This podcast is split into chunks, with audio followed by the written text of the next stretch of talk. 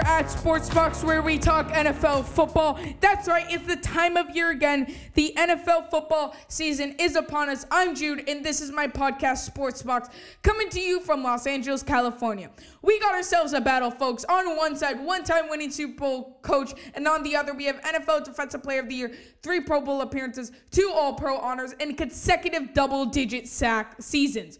Who will win the battle of the wills? At the end of the day, it comes down to money. Or let's call it security in this exciting but very dangerous game we love NFL football. We can't wait until Sunday arrives for it. Let's start off with the one time winning Super Bowl coach. You know his name, Jon Gruden. In 2002, he led the Tampa Bay Buccaneers to a Super Bowl win. The next six years, what do you do? 7, 9, 5, 11, 11 and 5, 4 and 12, 9 and 7, and 9 and 7. Yet he never won another playoff game again after that Super Bowl. So he decided to hang up the coaching career and become a very good sportscaster for the Monday Night Football on ESPN. But he is back. 10 years, $100 million. All guaranteed, nice security is important to him and his family. Well, folks, well, folks, players want security too. I don't I don't think they get enough of it.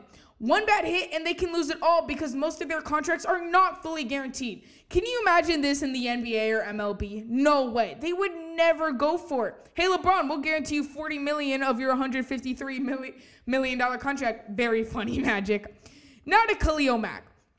Khalil is arguably the best defensive force in the NFL today, just as Von Miller was when he took his team to the Super Bowl and dominated. Just like Lawrence Taylor when he w- took his Giants to the Super Bowl. And let's not forget about the great Hall of Famer Ray Lewis.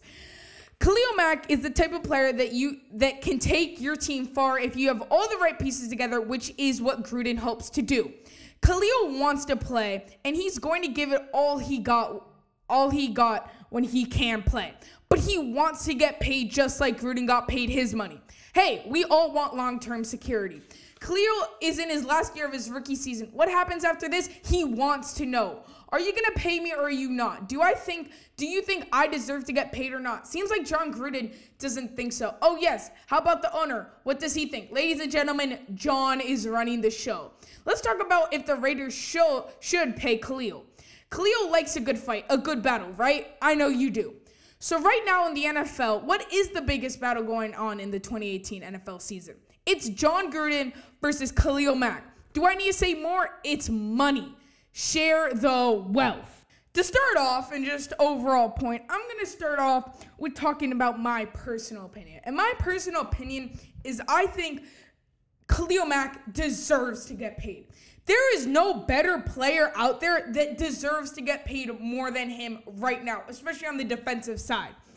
Let's start with Khalil Mack's stats and let's verse him uh, with another amazing force on that D, on a D line. Khalil Mack in the past three years has been balling out. In the past three years, he's had he's had over 10 sacks each year. He's had at least one forced fumble, and he's basically gotten over basically 50 tackles a year. Now let's compare him to another player that you guys probably know and probably love, Aaron Donald, defensive tackle for the Los Angeles Rams. Let's talk about this man's stats. For the past three years, let's start off with 2015. He got 11 sacks, 2016, 8, and 2017, 11. Did, you guys heard that right? So obviously, Khalil Mack has a lot more sacks in the past three years. And then let's just look at tackles. 43, 36, 32. Didn't even get over 50. Wow. Now I get it. They play different positions. Oh, so let's talk about a player who does play his position and got paid a huge contract. Um, his name is Olivier Vernon. Obviously, he did play for Miami for a long time. Let's talk about what he did with Miami before he got the five year, $85 million contract. He had 3.5 sacks, 11 sacks, 6 sacks, and 7 sacks. Pay the guy $85 million when he had one good season, one season, and he got 46 tackles? He didn't even get over 50 tackles that year. He had literally had 11. There are so many better players, and you pay him five years, 85 million. Oh, can I add he's getting 12 million a year? And then when he comes to New York, oh, let me just, I got this, so I don't have to worry about being good. 8.5 sacks and six sacks. Why is Khalil Mack not getting the money he deserves? He is such a dominant force on that line. He deserves the money he wants. Now, of course, I'm not saying to pay $100 million like they did with Von Miller, because obviously I think Von Miller is a little better. But you you gotta give him the money. This is your this is the face of your defense. He will win you games just on that defense. And that is my next point. When I talked about the face of the defense, Khalil Mack is the only player on that defense that I would trust. Name me another player. Actually, no, tell me if Khalil Mack does leave, tell me a player that will replace him. Kyle Wilber, a free agent from Dallas. What did he do with Dallas? Nothing. Bruce Irvin. okay, he was good like what six years ago when he was actually young. He's now 31. So the problem is not. I think the biggest question is who's going to replace Mack if he goes? Because honestly, I think they pay him the money. But the biggest question is who replaces Mack?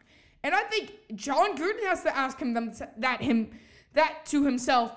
Who am I going to replace him with? Who am I going to replace a guy who had over 10 sacks for the past three years? He was elected, he was selected the Pro Bowl all three years and selected first team pro, first all pro twice. Who am I going to replace him with? No, I just can't go out there and get a big free agent. No, I would keep him because he's a solid player. I don't understand. Give him the money, pay him the money. Anyway, basically, and then the biggest thing is I'm not going to expand on this, but I think Jon Gruden is actually the biggest problem in this situation. I think he's causing more trouble than actually John than Khalil Mack is. I think Jon Gruden's making a bigger deal, and I think Jon Gruden's the guy that needs to look at himself and say, you know, I yo, I got 10 years, 100 million. I mean, I feel like if I got this money, I got to give it to my players too. I got to give it to my players. Give them the money. Now, let's just talk about let's just, switch it around. Let's talk from Jon Gruden's side real quick. If Khalil Mack were to just say, goodbye, I'm not coming back, or they just don't pay him the money. I think the biggest question is obviously, who do you replace? But then if you sign him, sorry, I switched back. If you sign him, are you a playoff contender? Are you a team overall, not just on the defense, on the offense too? Are you a team that can go to the playoff?